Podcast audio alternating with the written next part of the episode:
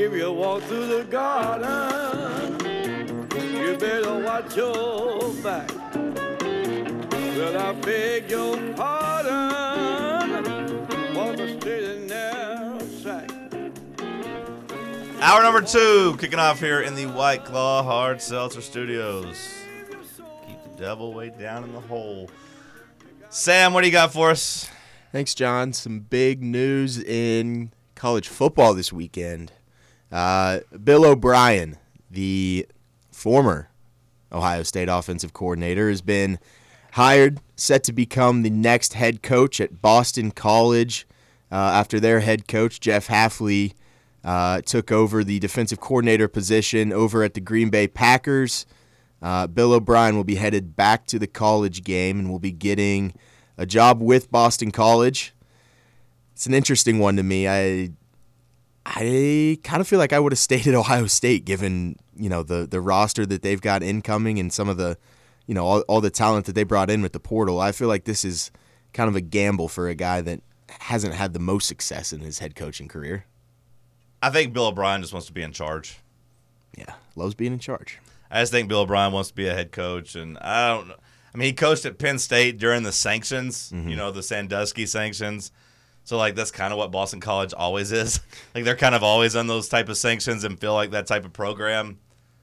If he can get them back to winning seven games, maybe gets a bigger college coaching job. I don't know. I don't know what his goal is, but you saw the fallout from that led to Chip Kelly saying, "Hey, see ya UCLA. You want to fire me? You can't, because I quit. I'm going to go be the offensive coordinator at Ohio State, which is kind of crazy. You know, you'll see some of these Group Five coaches leave their position to go be a coordinator at a big school. This is the first time you've ever seen a Power Five coach, at least that I could think of, a Power Five coach leaving to go be a coordinator somewhere. Obviously, it makes sense from a place of self preservation. UCLA had pretty much said we're firing Chip Kelly before the USC game. He won the USC game, so then they're kind of like, well, I guess we'll let you coach another year.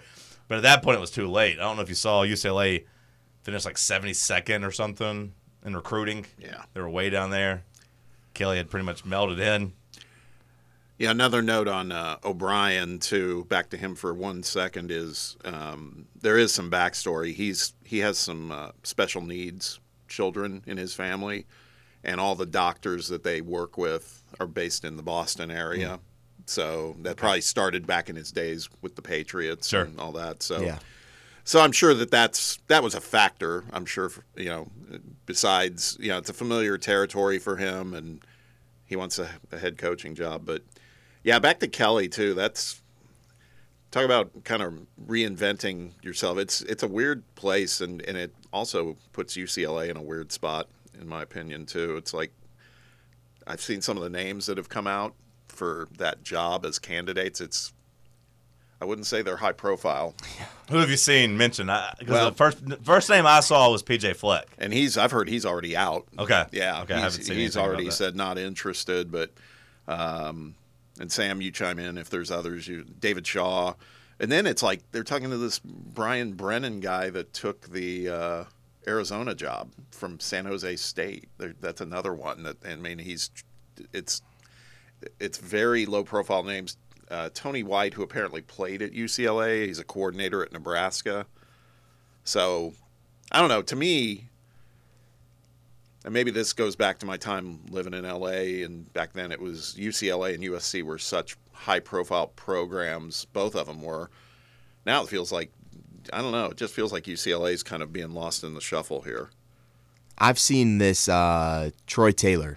He's the he's the coach of Stanford right now. He's you know kind of was his first year. He was the head coach over at Sacramento State for three years, but that's a that's a name that I've seen floated around. But yeah, it seems like they've kind of missed out on the big name candidates a little bit. UCLA's dead. Yeah, I mean, David Shaw, if they could get David Shaw, I would jump at that. But I've seen Tommy Rees too. Yeah, I've seen that too. I'm glad you brought that up. I forgot about Tommy Rees uh, saying like he would be perfect for the job. It's like, how so? Why would you say that? They're dead. Yeah. They're dead. I- It's over for UCLA. They are going to the Big Ten, and they're going to be the doormat in the Big Ten, and they're going to be in trouble. Like they're closer to Virginia now, as far as I'm concerned. Uh, a school That you know with the academics and, and, and not being the number one school in their state and fighting uphill and, and maybe not being a cultural fit to wherever they're at. So maybe like a Rutgers as well. Like that seems a little extreme to call them Rutgers, but like they they seem like a fish out of water in the Big Ten, and you know the the lack of talent, no coaches. seems like they're dead. I like Kelly's move, to be honest with you. Um, if he if he really if it's really about not just running from UCLA and is more like, no man, I want to get back to coaching ball and doing what I do, which is offense and he desperately was looking for somewhere to go, right? Like he wanted an. NFL offensive coordinating job. The thing is, I don't know if he's any good anymore. I don't know if he's any yeah. good anymore. Like he's not innovative. The the the the big appeal of Chip Kelly was, hey, I go really fast. I run a spread offense. Hurry up. These teams don't know what to do with it because they're big and slow. Well, now everyone runs that. And once people caught up, it was like he had no other gear. I don't see him ever getting another head coaching job in the NFL. As you saw, everyone passed on him as a coordinator in the NFL because he couldn't get along with the professionals. So, like, when I asked about what Bill O'Brien's end game is, maybe he just wants to be the head coach at Boston College. I also wonder what Chip Kelly's end game is. Just be a high paid coordinator? Okay. I don't think there's going to be any other big time program that gives you the keys to be a head coach because you didn't necessarily crush it at UCLA. Anyways, what else we miss, Sam? Uh, some more college news. Uh, this one coming out of good old Tuscaloosa, Alabama. Uh, once was offensive coordinator Ryan Grubb from Washington will be headed back out west. Uh, he is going to be the new Seattle Seahawks offensive coordinator with Mike Macdonald out there. They have also uh, since then finalized the hire of Scott Huff, who was their offensive line coach. So Alabama is now going to be without the offensive coordinator and the offensive line coach that they brought back uh, from Washington with DeBoer. They're going to be headed back over uh, to the Seattle area. Yeah, a little shady too. Little shady. It, uh, the reports coming out that basically this was just a stopgap. It was just basically doing him a favor, staying until the 30 day window ended. Mm-hmm. Yeah. To to quit the pillaging or to quit the uh, attrition inside the Alabama locker room when they had no offensive coordinators. Like, hey, we're getting this guy in place, and I don't know if Ryan Grubb was a big name. I, I think it was who, a big get to just who be was, able to get him. Who was he? Was he just the guy that came? Was he, did he come from Washington? Yeah, with? he was. He was their yeah. offensive coordinator. Okay, so I mean, like, I don't know how much people knew about him, you know, prior to DeBoer getting hired at Alabama because I just kind of gave DeBoer credit for that offense. I, will be honest, I didn't really know who Grubb was, but obviously sought out, sought out, uh, sought uh, after enough to get the head, uh, the coordinating job with the professional team in Seattle. So he does have a high standing there.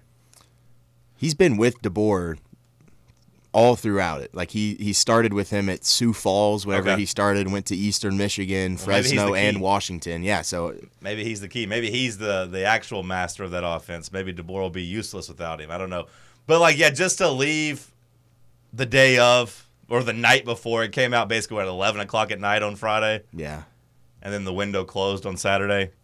This felt felt icky. Yeah, felt dirty. Yeah. What else? We got uh, a little bit of NFL uh, trade news. Haason Reddick from the Eagles has requested a trade, and they have given him permission to seek a trade. Uh, this one's interesting. This is a guy that's that's been really productive. I feel like, and and since he's you know since he's signed that contract with Philly, um, you know, signed a three-year, forty-five million dollar deal. Um, had 16 sacks in the 2022 season double digit sacks, uh, 11 this year. So he's had four consecutive seasons with double digit sacks. It's a productive member of that Eagles D line looking to get out of there. Yeah, the Eagles, I imagine, are going to be like most NFL teams that are good. Eventually, the, the bill comes due and you got to start paying guys. So you'll see some guys get traded off of Buffalo, a team that fell short. Same as the Eagles, a team that fell up short. Lastly, she didn't do it, John. Caitlin Clark fell short. She'll be able to do it at home.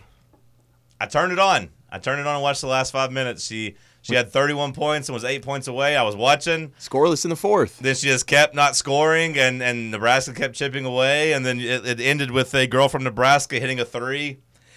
And then mocking Caitlin Clark with uh, the John Cena slash. Tony Ayo, you can't see me. And and then Caitlin Clark couldn't really get a shot off. She couldn't really get open down the stretch. I, uh, I I ended up watching almost that whole game. I have to admit, um, because I was fascinated by the story, and I figured for sure after three quarters she was going to get it there um, because uh, she was she was controlling the game, and that I almost think you could see it too. I think Iowa was trying too hard to get her the record. Then it felt like, and it kind of discombobulated their offense, and Nebraska crept back in, and then yeah, towards the end, then Nebraska was they were wound up, and so then they really locked her down. She really couldn't get a shot off. Yeah, yeah. So now she'll do it next game at home, and she's a needle mover though, man. Like she made you want to go watch. And I don't know if you saw the videos and pictures before of the, them lined up Yeah. six blocks away trying to get inside the the arena to watch them play. I think it was six blocks, maybe three blocks, but they were lined up. There No, a it was- a lot of people wanting to get in to watch that game at They- Nebraska. Said the game had been sold out for six weeks, and um, and then that line that they showed that was hours before the game. Not Yeah. you know, I mean they they talked about how I think it's cool how you know little girls were there with their family like this was this was a Christmas gift. You know that was all they wanted was a chance to go see her play. So you're right, she's definitely a needle mover. We'll talk some college hoops after the break. Tennessee took a bad L. Bad, bad L. It's been an hour and 15 minutes. I guess it's time to talk about it. It's the morning show on Fan Run Radio. I don't wanna bet, but my father wrote a check that I bet his ass could never cash. Before we get before we get to the uh, Vols Texas A&M game, just saw a breakdown of quotes from the Ringer about the overtime rules in the Super Bowl. We didn't get into the debate about whether or not Shanahan should have taken the ball first or second. Bob, did you have a take while watching it? I guess I guess you didn't really know the rules, you know, the difference between like the touchdown Right. didn't end it, so you didn't have that debate in your head. And I guess knowing what you know now, do you think it was the right call to take the ball first?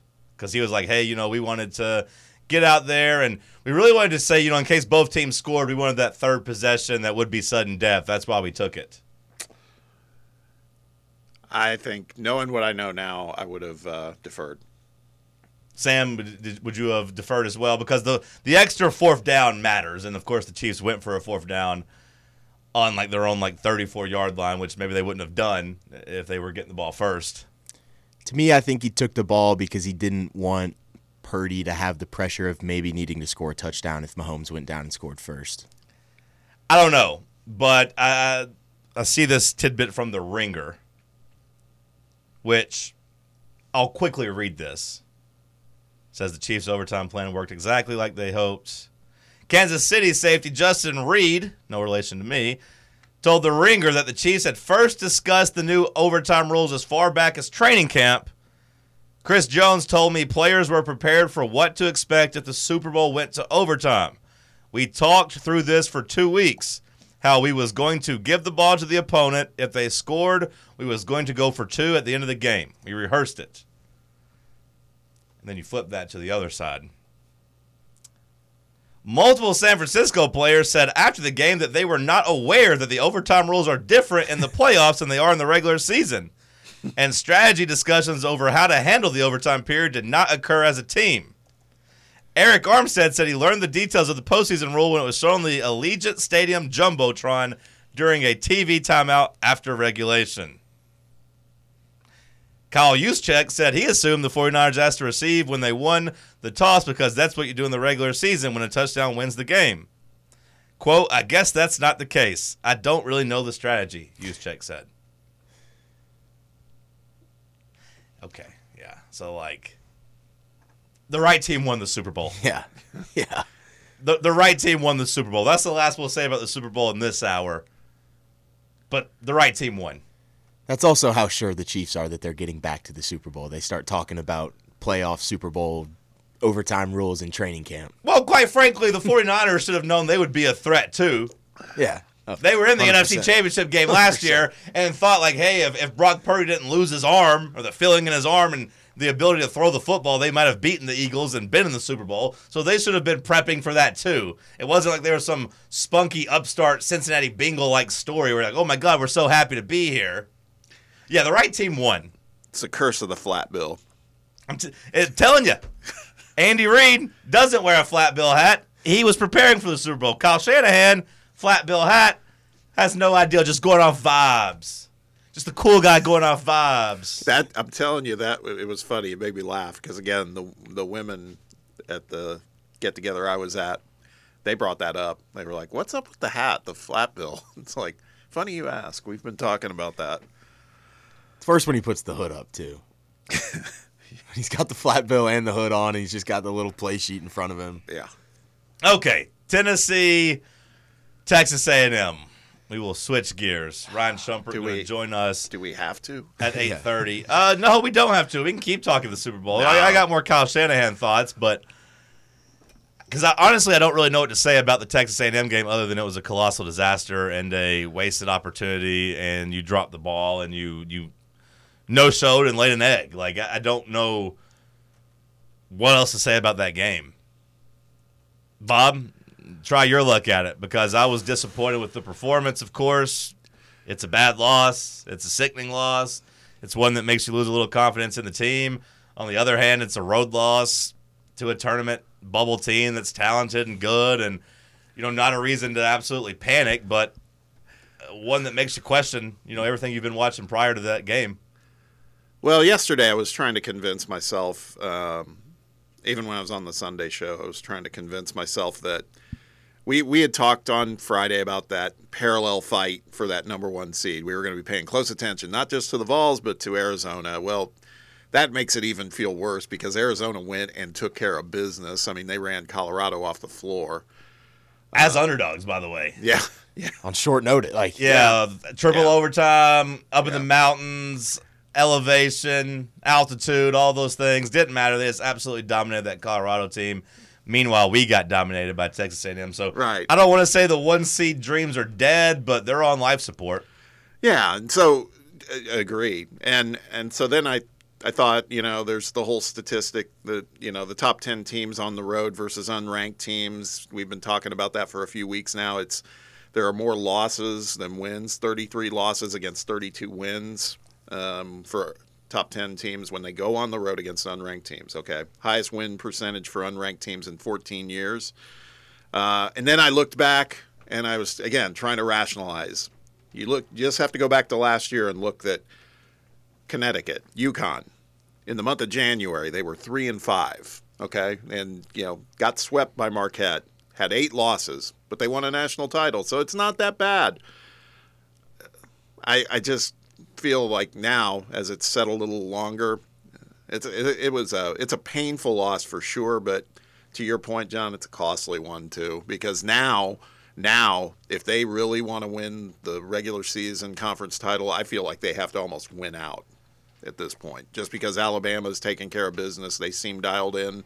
We talked about that over under of one and a half losses for them the rest of the way. That's probably accurate uh, to take the under. They, Yeah. they may lose once.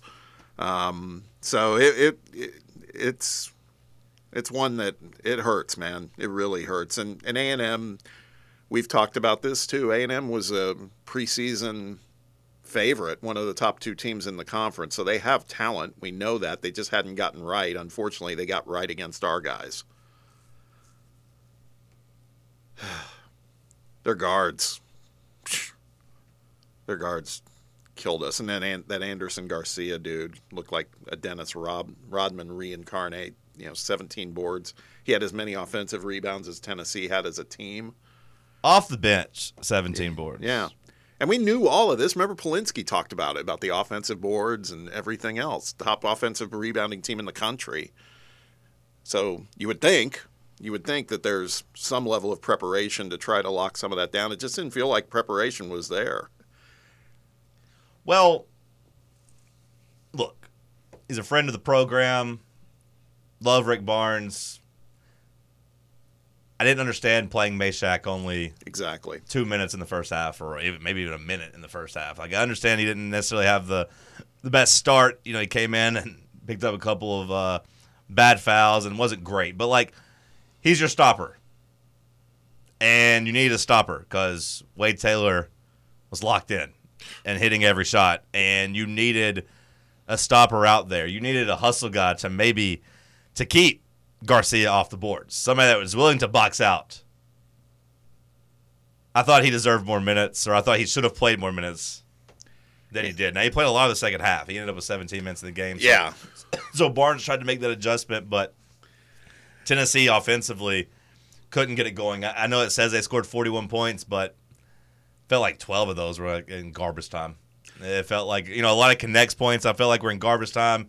He had 12 points, and I think scored 10 over the last couple minutes when Tennessee was clearly not going to win. I was a little surprised that Tennessee stayed with the starters and fouling and trying so long, but Yeah.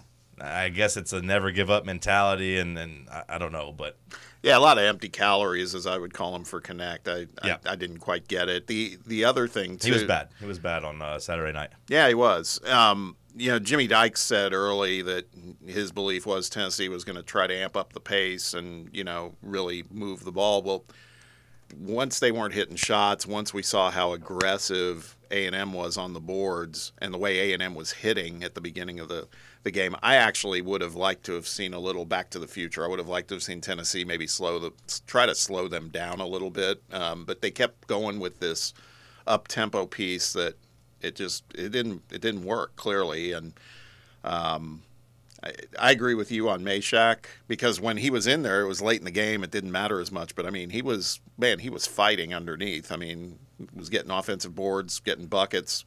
We needed that earlier. And it, and there were moments where Zakai to me picked up the pace in the second half. Again maybe too little too late but um, where Zakai looked like about a ten year old against their guards. They were they were being physical with him for sure. It was a bad Zakai game.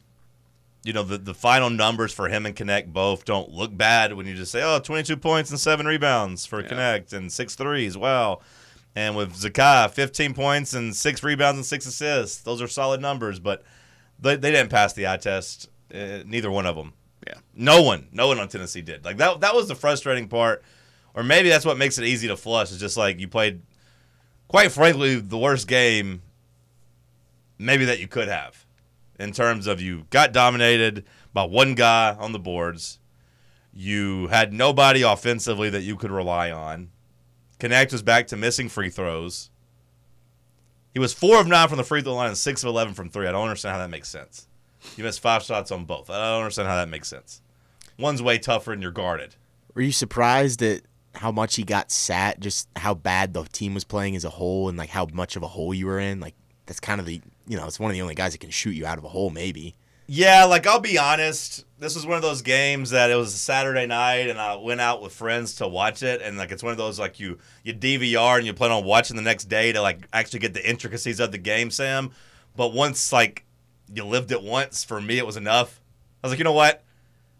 You, you got your ass kicked the entire game. Like you didn't even really make a run in the second half to ever really get close, right? I mean, what was, what was the closest you even got in the second half?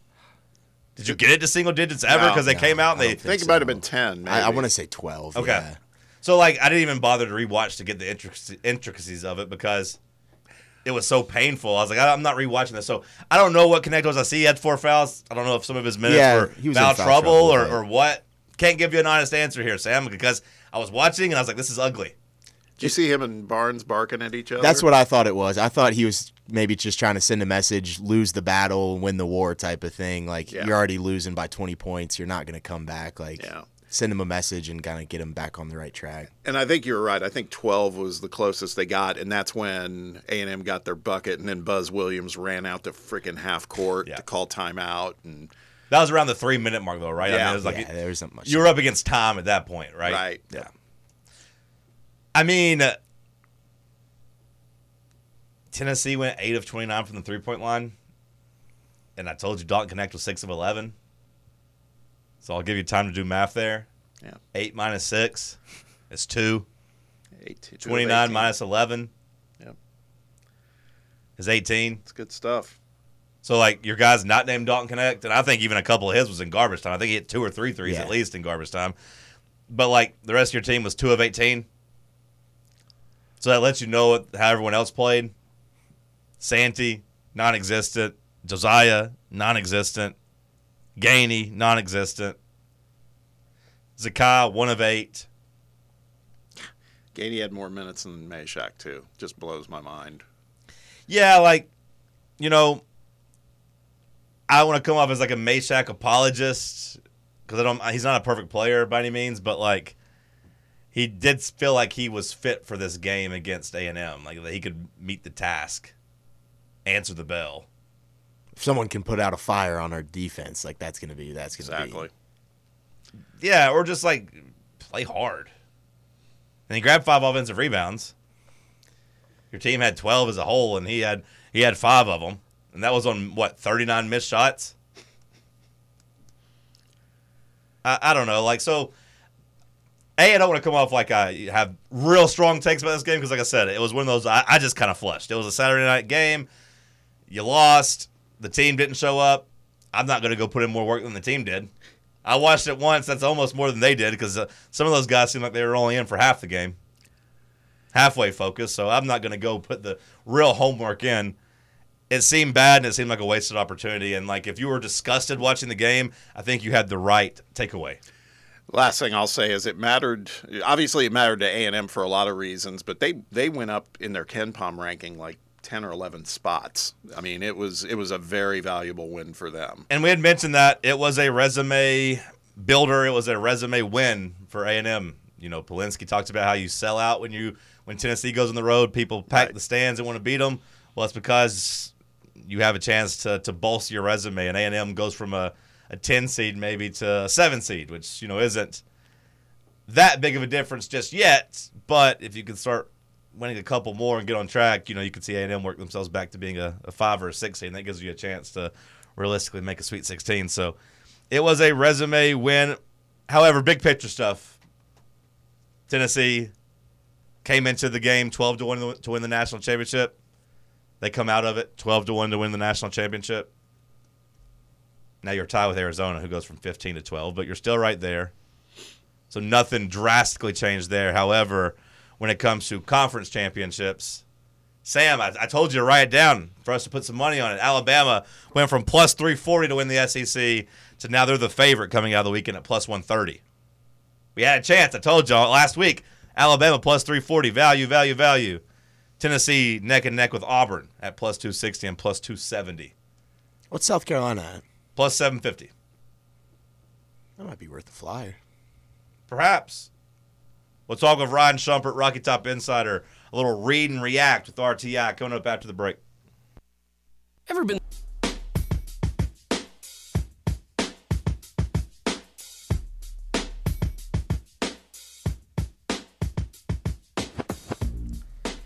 This appearance by Ryan Schumpert brought to you by SM Athletics. Spring is here. That means the spring sports are getting ready to fire up. Baseball, softball, AAU basketball, track and field.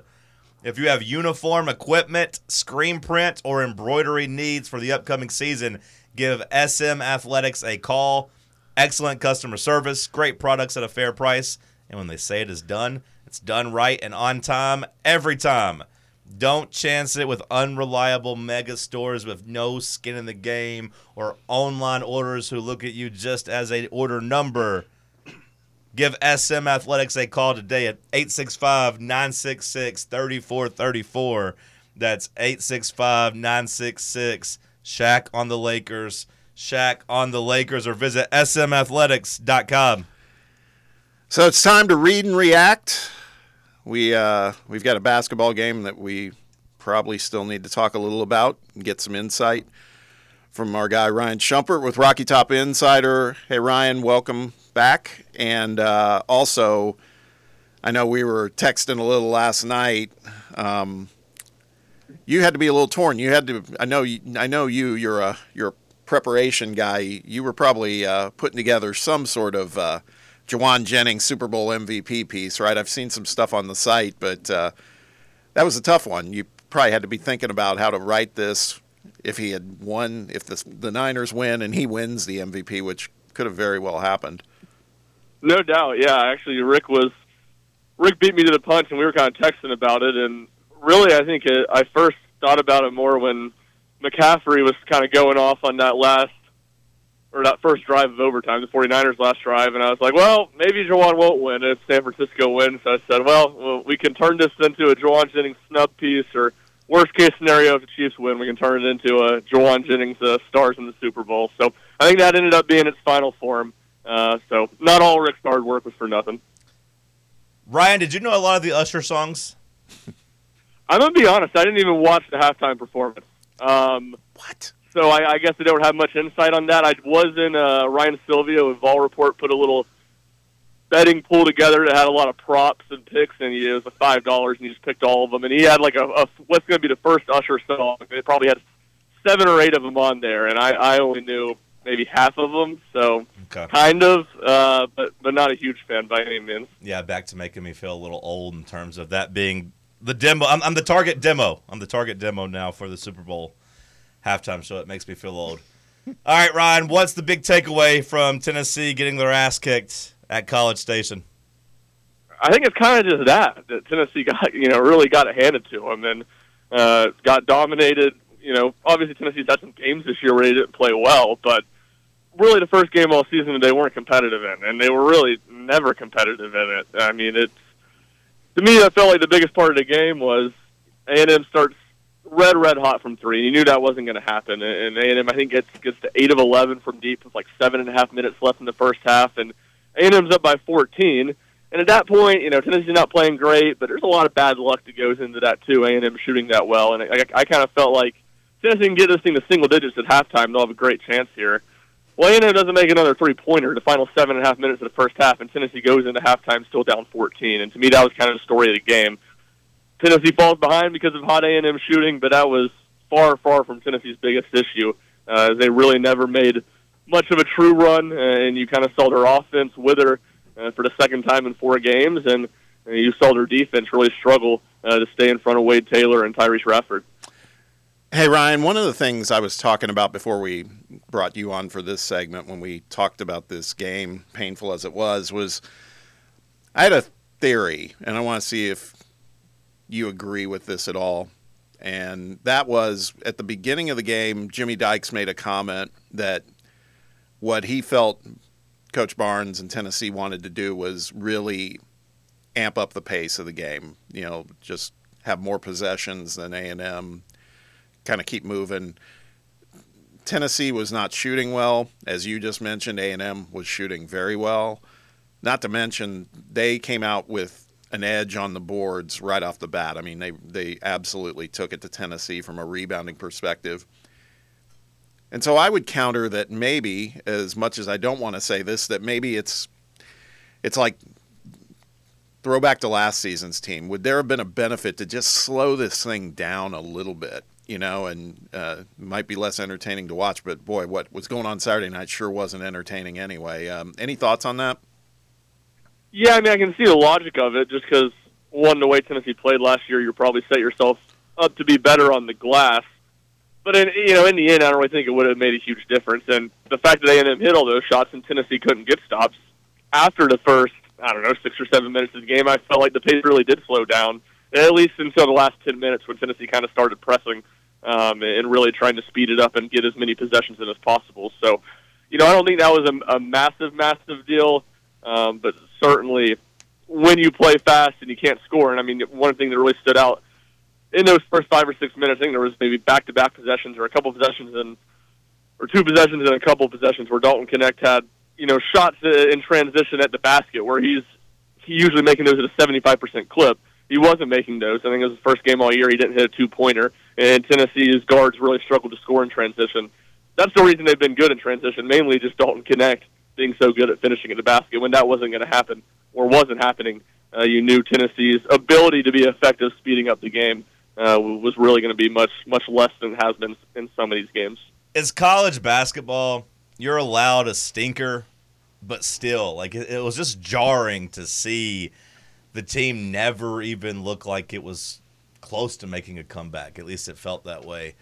Have you lost confidence in this team, or is it one that you just try to flush and say, okay, that's not who they are? You know, I think you kind of flush it and move on. It's one you put in the back of your head for sure. Um, but I think you see a lot of college basketball teams. What Purdue and UConn, maybe the only two teams in the country that have avoided a game like this. Uh, so I wrote about it yesterday. I think it's something that it matters a lot, lot more to Tennessee's chances of trying to win the SEC, and in that aspect, it's a real negative that you lost the game. Uh, and really, I think you'd probably point to the South Carolina game being the one that's more costly. But certainly the worst performance of the year. When you keep in the back of your mind, if Tennessee does start to to struggle a little bit here in these next whatever it is four games now, where they're playing lesser opponents, if they're not coming out and stepping on teams' necks, and they're having to play a lot of close games. I think it's kind of when you think about it, maybe this team starting to struggle a little bit, but just on its surface, I don't think I necessarily hit the panic button when it, as far as it comes to Tennessee achieving the goals they want to achieve in the NCAA tournament. Yeah, Tennessee went into what Thursday night as a projected one seed. You know, they went there as the fourth one seed. Coming out of the weekend, they're down to being the second two seed, so sixth overall. So not a lot of damage done, you know, to the resume and, and to the projections. I, I think it's mostly I throw this word around. It's just a it's a deflating loss, and right now the vibes are low. The vibes are low on the team, is how I feel. When you watch the last, you know, maybe couple weeks of performances, do you think the Jonas Aidoo surge is over when it comes to his offensive production? That's a good question. I think that's maybe the biggest question you have to leave this last four game stretch with because Tennessee's offense is, and you know, South Carolina A and M game has not looked very good, and you kind of hope that the two things that would keep you from having those bad stretches was Dalton Knecht and just his brilliance, and part of it being his ability to score at the basket, and the other one just being Jonas Aidoo and having an in- interior scoring threat, and he's he's struggled. I, I don't think I would necessarily say that it's over. I think that you'll we've seen that what the first four or five games of SEC play he was averaging 17, 18 points. I think we're seeing that that's not him. He's not going to do that consistently. I think he's still capable of that. And what you got to get back to is him being a guy that gives you consistently 14 or 15 points a game, and not eight, ten points on anywhere from seven to 11 shots in these games where he's struggling. Yeah, I mean he's gone from nine, you know, basically since the Alabama game, we had 19 points and was dominant. Nine points, six points, 11 points against Kentucky on 13 shots, 10 points, six points. It's, it's been pretty frustrating. Uh, like you said, you're not asking for the, the 19 or 20 points, but 12 to 14 seems to be the number Tennessee's going to need from him. Hundred percent, and especially just in, in games like the other night. And you know, Tennessee's one of the biggest takeaways, or maybe not takeaways, but things watching the game is you know Tennessee couldn't penetrate the way Texas A and M was switching ball screens. Tennessee couldn't could really not get anything downhill with their guards, and I think it, to some extent Tennessee anticipated that. Watching them practice on Friday, uh, the big emphasis is when they got those switches on the off-ball screens to throw the ball down low to Jonas Aidoo and Tobe Awaka. And I don't think it's necessarily all Jonas Aidoo and Tobe Awaka's fault 'cause I don't think they got him the ball at a high enough clip. But for that to clearly been, it's not the game plan, an emphasis, an, an answer to Texas A&M's defense, and then to get whatever it was, a combined eight total shots from those two guys, and I think eight or ten total points. Uh, it's definitely a big disappointment, well, especially when you're talking about Aidoo being a guy that can be a little bit more of a slump buster for Tennessee in these games where they don't shoot well compared to where they really didn't have that in the last couple seasons.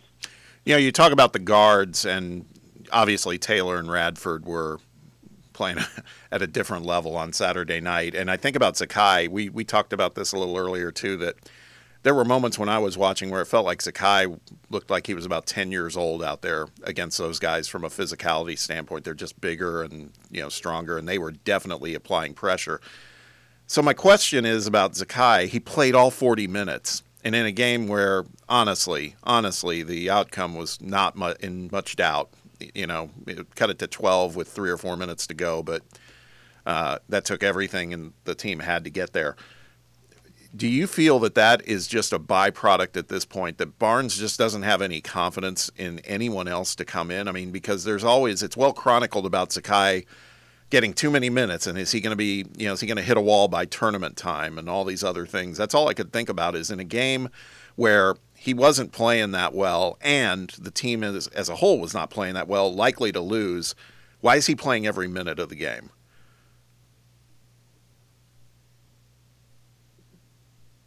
You left him speechless. Ryan Schumpert, RockyTopInsider.com. He said, You're not going to get me to to bash Rick Barnes and playing Zakai 40 minutes. I'm out of here. Ryan, appreciate Uh. I got, I'm back. I think I got you. Okay, yeah, so yeah, Bob was asking about Zakai playing all 40 minutes of the game. And Yeah, whether or not that means he a- lost confidence in the rest of the guys. Well, I, I definitely think that you say lost confidence. I'm not sure he really ever had confidence in Yeah. anybody else when it comes to comes to playing point guard. Um, so yeah, I mean, I think he's the safety blanket, and you see it all the time that time and score and games being out of hand. I, I don't think that's something that you know, I think that's something you could say is a pretty big weakness of Barnes. I mean, you see it all the times in games they're up by 20 and they're still playing the starters. You know, they're still playing Zakai, who's played 36 minutes in the last two minutes, three minutes of the game. So right uh, I don't think that's necessarily something they lost more than just something they, you know, they haven't had a backup point guard on the roster the last two years. Uh, you occasionally really see the, the struggle of that. So, uh, you know, Rick Barnes talked about the guy not wanting to come out. You know, I think you got to take him out anyway, especially like you said in a game that got out of hand. To me, the thing I would point to with the with the minutes and the rotation in that game is that I just I just couldn't get past how minutes Jordan Gainey played uh, compared to Jahmai Mashack sp- specifically, especially in the first half. I think Gainey played 11 and Mashack played one, and it was like Mashack's good defensively on a game he couldn't stop anybody off the dribble. He's a physical guy on the glass that's going to help you in a game that A&M is hitting the glass hard. I don't know. I left that game, even though Zakai Zeigler didn't play very well, I left that game feeling like Zakai Zeigler and Jahmai Mashack were the two guys that brought the, the intensity uh, that it was going to take for Tennessee to win. And I found myself a little befuddled at watching Jahmai Mashack sit on the bench as much as he did, especially a game where Jordan Gainey wasn't bringing anything offensively. Ryan Schumpert, RockyTopInsider.com. We appreciate his time as always. Ryan on the way out. Over under 3.5. The number of wins for Tennessee in their next four games. The next four games at Arkansas, home for Vanderbilt, at Missouri, and a rematch at home against Texas A&M. Over under 3.5 wins. I think over. I think they run the table and, and give themselves a chance in that final tough four game stretch to, to at least get a share of the SEC title. Well, last week I asked you that about the six games, and you said five and one. So if they run the table, you will have been correct. Ryan, appreciate your time as always. Yeah, appreciate you guys having me on. thank you man Quick timeout, Sam. We'll come back. It's the morning show on Fan Run Radio. Is your That's a joke. That's a joke.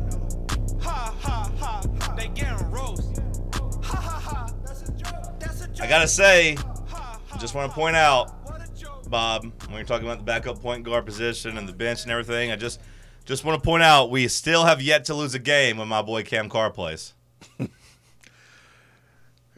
he he could have fit right into that game. Honestly, there was there. I mean, he could have played for A and M. I mean, that's they were playing like their hair was on fire, man. Perfect eight and zero, a perfect eight and zero when he plays this year.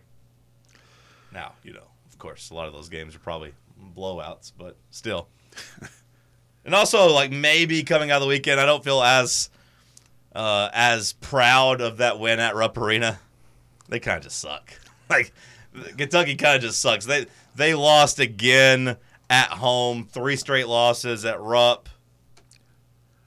Gonzaga got them. That that just might not have been that good of a win. Yeah, first time in decades for them to do that at Rupp or at, Since at the home. 60s. Yeah, at home. Oh no no no! I don't think it's ever happened at Rupp Arena. I was Yeah. gonna say because Yeah. Rupp Arena opened in '76, and the tweet I saw said it's Kentucky's first three-game home losing streak since 1966. Yeah. yeah, yeah, yeah. They, uh, they, boy, they are up in arms. If you have any friends that are uh, fans in Blue, Big Blue Nation, just a lot of lot of puzzling moves. Rob Dillingham sitting most of the second half when he's. And the, and the whole notion was there was an argument. Well, he's not good on defense. It's like nobody's good on defense on that team. play the guy who can score? Yeah, exactly. It's, it's just flawed logic for sure. Well, it's always a bad sign whenever people start putting together like highlight packages of your failures. and I saw one from. Let me check to make sure this guy's legit. Stephen Peak, KSR. How many damn KSR guys are there? They got they got a large staff, man. They do. Video producer for Kentucky Sports Radio. Okay, he looks legit. Kentucky has. Have you seen this video? I've seen like three. Kentucky has had 27 opportunities to tie or win the game since 2020. Did you see how many they've made out of those 27? Slim amount. One. they are one in 27 in their game tying or game winning situations. One of 27. And then yeah, people are highlighting that basically this last year, every time they've had a chance, it's been like, hey, we're going to run this lob alley oop play. I believe their one shot they made was actually a bank shot too uh, from the video I just watched. It was a bank shot from the corner, like one you're not actually trying to bank. Well, and, if you again, if you talk to a Kentucky fan, they said in the second half, Gonzaga, it was just like wash, rinse, repeat. They were running the same kind of play scheme. At and, you know, Mark Few just you know, smart coach was like, "Hey man, it's working. We're just Stop gonna, it." Yeah, we're gonna go till you stop us." They just kept pounding it down. Um, It wasn't a bank shot make, by the way. It was a bank shot miss. He made the next one, so never mind. Their one shot was a legitimate one, so good for them. they're starting to hover in the eight nine seed range at the rate they're going. they're in the position where they're going to have to at least like stop the bleeding, or else they're going to miss the tournament. Like that's on the that's on the table for them. Like I think they're a tournament team. I I think they're going to make it, but it's on the table. Their their remaining schedule: Ole Miss at home, at Auburn, at LSU, Alabama at home, at Mississippi State. They still go come to Tennessee too. They've got tough games ahead. It seemed to me it felt like Saturday would have been the classic like Calipari puts them back on track after they lose two straight home games. Right. Like how are you going to lose three straight home games? I feel like any team that is trying to have some sense of identity would be like, "Hey guys, let's not lose three straight at home, especially a non-conference game." And against arguably one of the weakest Weaker Gonzaga, Gonzaga teams. teams, yeah. yeah. I mean, I bet he's he's regretting scheduling that. That was this was supposed to be their bye week. Did you see his tweets too? People were surfacing back on Calipari's tweets like nobody wants to come into our arena and, and see like Yeah. a non-conference opponent with six thousand, you know, rowdy fans, whatever. I don't know. Mm-hmm. Meanwhile, beat goes on for Alabama. They shot 44 three pointers against LSU. Hit close to half of them. Hit 18. They're. God, I hate them, but they're they're playing well overall. I know they didn't against Auburn, but I'm really kicking myself for not taking the plus 340 last week. I kept waiting, I kept waiting, and then I didn't. And then I didn't. And now they're favorites to win it, and their schedule sets up to where they're going to have a good shot. I, I didn't think Tennessee was going to lose at Texas A&M, and that I would have a chance to still take it this week. But now, now it's uh, you, you've lost any semblance of value there. It seems like they're going to win the conference right now. Yeah. And then South Carolina, they now have a star in the making. This guy didn't do much against Tennessee, but the last few games, Collin Murray-Boyles is true freshman. He is a grown man. He uh, he had 31 against Vanderbilt. I turned that one on at halftime. They were down four against Vandy, and then they just lit them up in the second half. I mean, it wasn't even close. They're they're good, man. They're they're not going anywhere. I still I don't know how well they'll do in the NCAA tournament, but they're that's a good team. Yeah, no, they they grind you to dust, and you know Vanderbilt stinks. Yeah. So I don't want to praise them too much, but that was a game where you were sleepwalking, and the response in the second half alone was impressive. Right. Like that that that deserves some credit. That deserves some credit. Were we surprised with Auburn getting rolled in Gainesville? I was a little.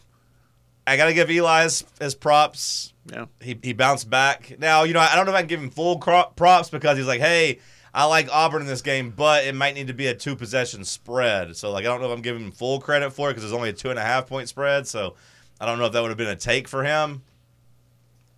But they did come out and they set the tone early and kicked Auburn's ass. Also, that would have been a really bad beat on the under over over under in the Super Bowl if you would have got it at 46 and a half versus 47 and a half. That'd have been tough. Hour two in the books. We'll kick off hour three. We got some winners and losers of the weekend making its return, making its debut here on the morning show. We got plenty more to talk about. Stick with us on Fan Run Radio.